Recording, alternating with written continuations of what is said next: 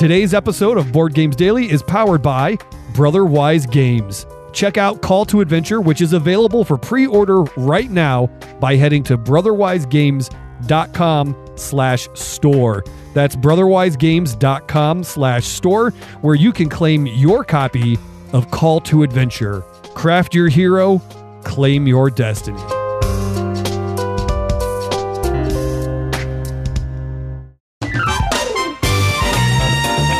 Don't touch that dial. You're listening to Board Games Daily, your daily dose of tabletop gaming discussion on Anchor. Now, welcome your hosts, Jeremiah Isley, Scott Firestone, and AJ Skifstad.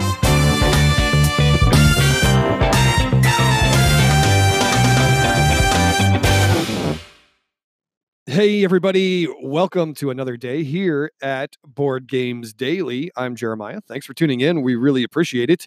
Want to remind you of a couple things before we get off and running here today in uh, in the middle of the week. We've got a new topic coming at you. It's going to be pretty cool. AJ is going to give you a first impression of Raccoon Tycoon. We're also going to have another cleanup segment. AJ and I will be talking about Root as we clean it up for the first time. And who knows what else. So, before we get into all of that, like I said, I got to remind you of a couple things. You can still get in on our contest for a copy of Space Park. Super easy to do that. Just go over to theologyofgames.com, click on the newsletter tab at the top, or wait for the little pop up to show up and fill out that form, whatever form way you want to do that. Uh, there's also a link in the show notes to the contest entry on our blog. So, all of those things will get you on our mailing list. If you're on our mailing list already, you are awesome and you don't have to do anything except just stay on the mailing list because on April 1st, we will pull a name from those on our mailing list and we'll give you that copy of Space Park. It's that simple. So, don't forget that. Also, hey, we've got that cage fight going on. You can still vote on that. It's The Godfather versus the Lords of Waterdeep. And I think I think we'll uh, probably hear more about that today as well as we get rolling. But you can still cast your vote by going to at Board Games Daily on Twitter, or just go twitter.com slash Board Games Daily. And if you want to rally the troops for your cause, you can call 216 352 3864. Leave a message there. We'll get you on the show. You can have your say on the vote for the, the cage fight. You can have your input heard on today's topic, all kinds of things that you can use the hotline for. So please make use of it. We love it when people call the show. Okay, that's it for now. Let's get into the show. Thanks for tuning in to Board Games Daily. We are today we're powered by our good friends at Brotherwise Games and theologyofgames.com. You can be more than just a listener. If you're listening via the Anchor app, you can be a part of the discussion by using the voice message feature. Don't just sit on the sidelines. Download the app and join the conversation today.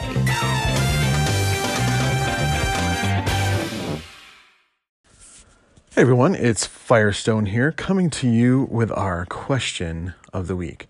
And this week I wanted people to share your most memorable gaming moment. It might be an amazing win, like an epic come from behind win.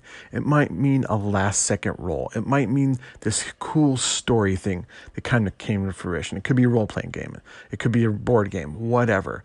I just want to know what your epic, most memorable gaming moment was. The thing that brought this to mind for me, so I'm kind of going to cheat and give you two stories here, is last night I was playing Pathfinder adventure card game with my son and a good friend.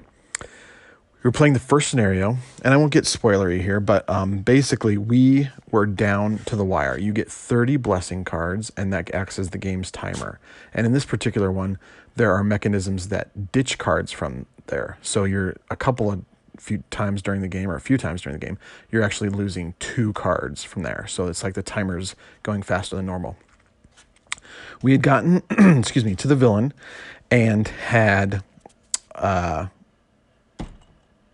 basically my son. You have to beat him twice. So that's all I'm going to say. You have to beat him once for ten, and then again for ten. So my son beat him the first time, and then didn't beat him the second time.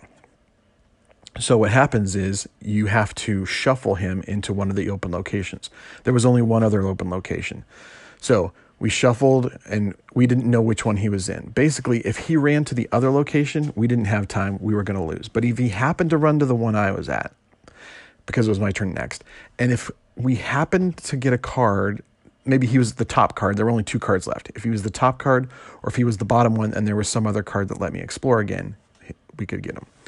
So shuffle things up, have no idea where he is. It gets to my turn, turn over the top card, and it's an ally. And if I win this ally, I can use that ally to explore again. So I happen to win the ally, explore again, and sure enough, there's the villain. We can't close the other location. Or no, we did close the other location. And so if we can defeat him, this one chance, we win. I had I'm a, I was a wizard. I had a magic or a spell card. So I had to again beat him twice at, at 10. The first time I didn't think was going to be difficult. So I used my spell, sure enough did it. But I didn't have any other spell cards and I didn't have any other way to fight him other than my base D4 because I'm a wizard, I'm not very strong. So I have my D4 and then I got rid of a blessing and my son got rid of a blessing so that we could I could have 3 D4. I had to roll a 10 on a 3d4. No other bonuses. I rolled a 9. Last turn of the game, he happens to go where I need him. I happen to get an ally that lets me explore. I get in there. I can only use my weak little arms, and I only have one chance, and I have to roll a 10 on a 3d4, and I rolled a 9. It was epically sad. We were so sad. Uh, but it was just so memorable. And I know, I knew that in that moment that had like solidified my son's love for the game. I think he liked it before, but just the excitement, the epicness of that and how close we came, you could just taste it. All the things had to line up and they came so close to doing it. Anyway, so that's what made me think of this topic. My other story is a few years old, so it's going to be less exciting because it's less fresh in my mind. But I was playing second edition Fury of Dracula with some friends, and this game was really long, probably too long, to be honest with you. But so we had been playing for maybe two or three hours, and we were just chasing Dracula all over the place. Getting toward the end of the game, and it's the last turn. If we don't win on this turn, we lose. Get to Dracula's castle where he's hiding out.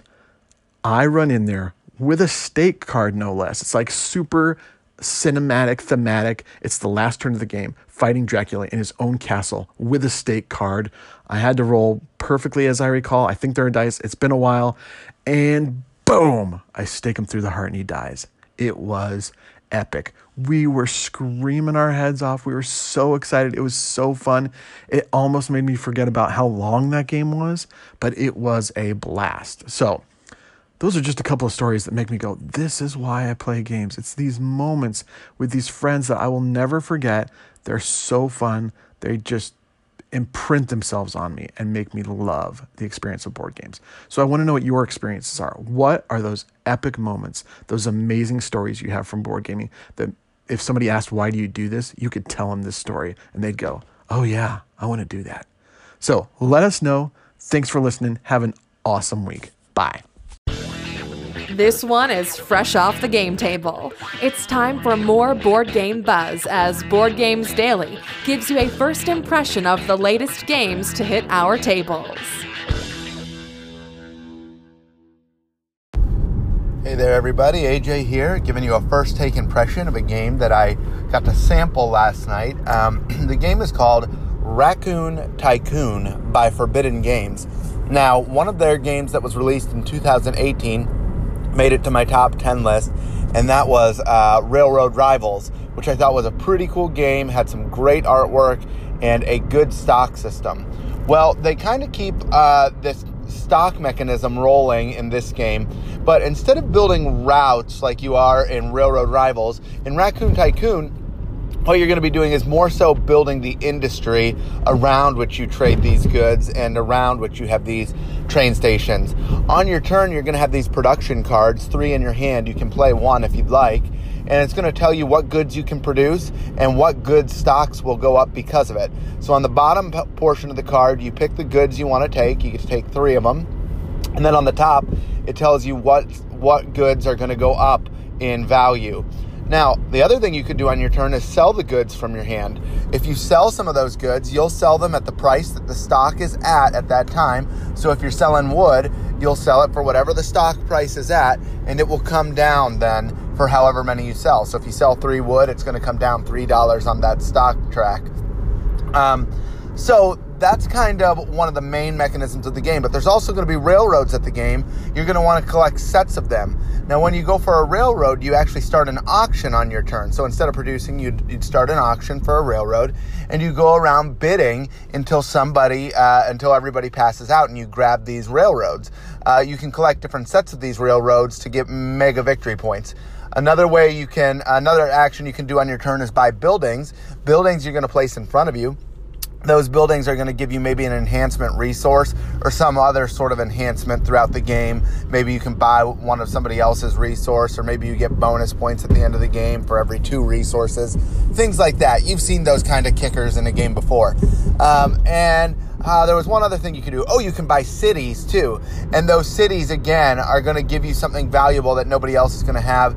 And you can put rail, you can assign railroads to those cities for more victory points. You also have end game bonuses that you get to draw at the beginning of the game. Lots of cool little moving parts of this game. Not a lot of components though, so it's not like fiddly or anything like that but it's got really cool artwork, a really cool stock exchange system. The money, like bringing that money in at, at like a high value stock feels really, really good. And then being able to buy a railroad for whatever price you want feels really nice too. Just being like, I got buku bucks, I can do whatever I want. I really like this game, but I like the theme too. I like it had these uh, kind of like it looked like Mother Goose like paintings of these animals that were wearing uh, like I guess uh, 1920s clothing or 30s clothing, and it was just they, the artwork was really cool. I liked it a lot. So I'm not sure why, where or why they got that theme, but I thought it was pretty cool. So that's Railroad Tycoon. I know that's not Railroad Tycoon. Totally not. That is uh, Raccoon Tycoon by Forbidden Games. I thought it was really cool. Check it out too. They're a new game company, and I think you just might enjoy their games. That's it for now. Check you later.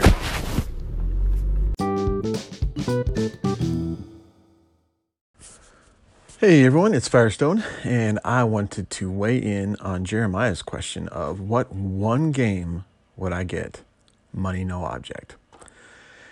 And my instinct is to go big, of course, because hey, you know, get a good value, get something big, somebody's offering to pay for the whole thing. And with that instinct, I think I would pick Twilight Imperium 4. Now, I have Twilight Imperium 3 and I have both of the expansions, and they're very modular. You can add and subtract things. And from what I understand, I have a great deal of Twilight Imperium 4, but there are many things that are streamlined in it and a couple of mechanisms that are better. I, I, guess the, the voting or the political aspect is supposed to be much better. I have no idea. But I may as well find out. And then if I don't like it, I would just trade it. so my answer to Jeremiah's question is Twilight Imperium 4. I'm looking forward to giving it a shot and seeing how it's different from 3, which I love and my boys love. It's one of my sons, it's his favorite game. And, uh, so that would be my answer Twilight Imperium 4. Let's see what's under the hood, so to speak. All right, what's your answer? Let us know. Call in, let us know at Twitter or any of the social media places. Have a great day. Bye.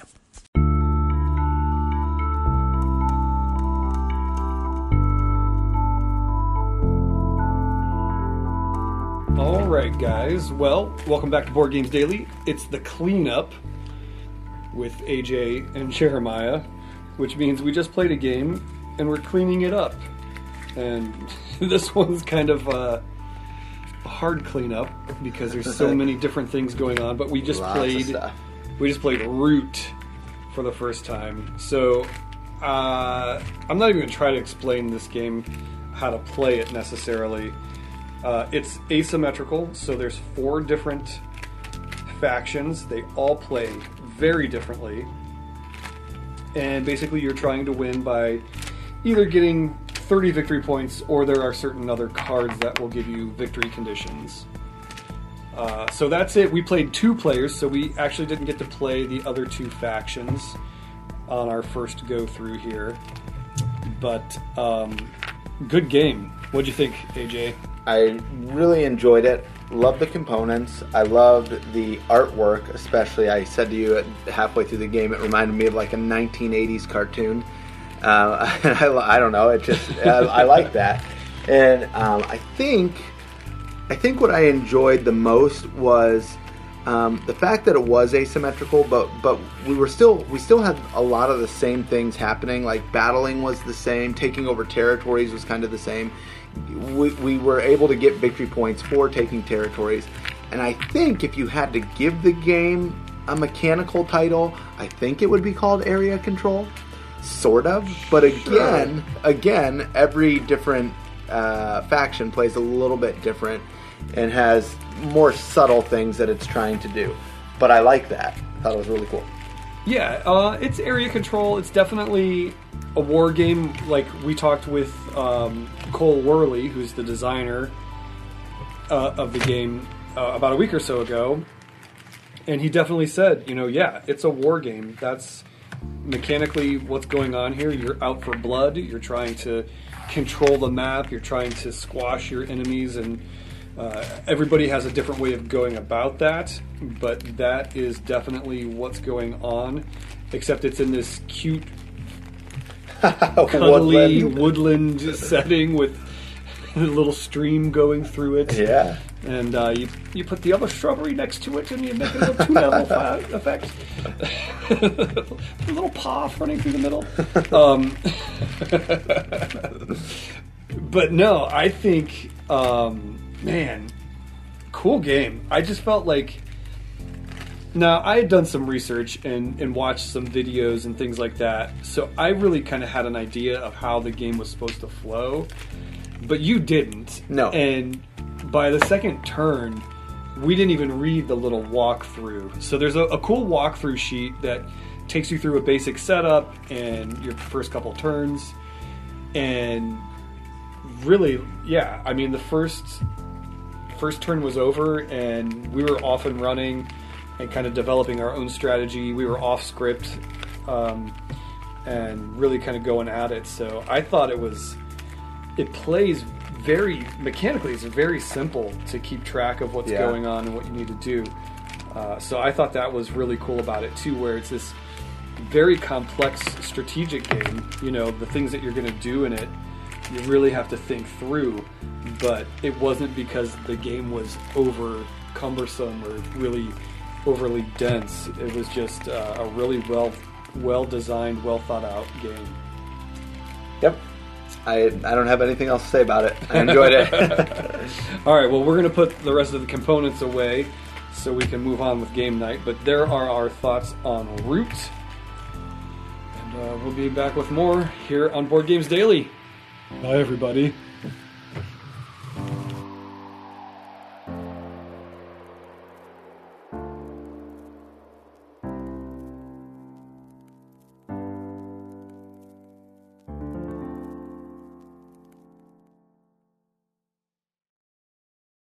Well, would you look at that? It's all the time we've got for today. Thanks for tuning in. Really appreciate it.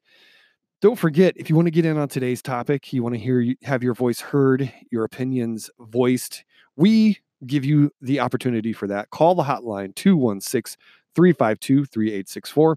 Of course, we would love it if you would get out there on iTunes, shoot us a five star rating, and write a little review. That helps other folks find the show. You know what else helps fo- folks find the show? is when you share it. Share it on your social media, wherever you are, if you're on Reddit, on Twitter, whatever it is, get out there, let people know that we are here doing things and we would love for other folks to find us. Okay, I'm going to get out of here for now. Thanks again for tuning in. For my co hosts, AJ Skifstad and Scott Firestone, I'm Jeremiah Isley, and it's of my opinion that it's a very good idea to play Board Games Daily. Thanks for joining us today. Board Games Daily is powered by theologyofgames.com. Don't forget to head over to theologyofgames.com to check out all we have to offer, including written reviews, our YouTube channel, and two other podcasts. If you enjoyed this show, don't forget to subscribe, rate, and review us on iTunes, Google Play, or wherever you're listening. Thanks for listening, and go put a game on the table.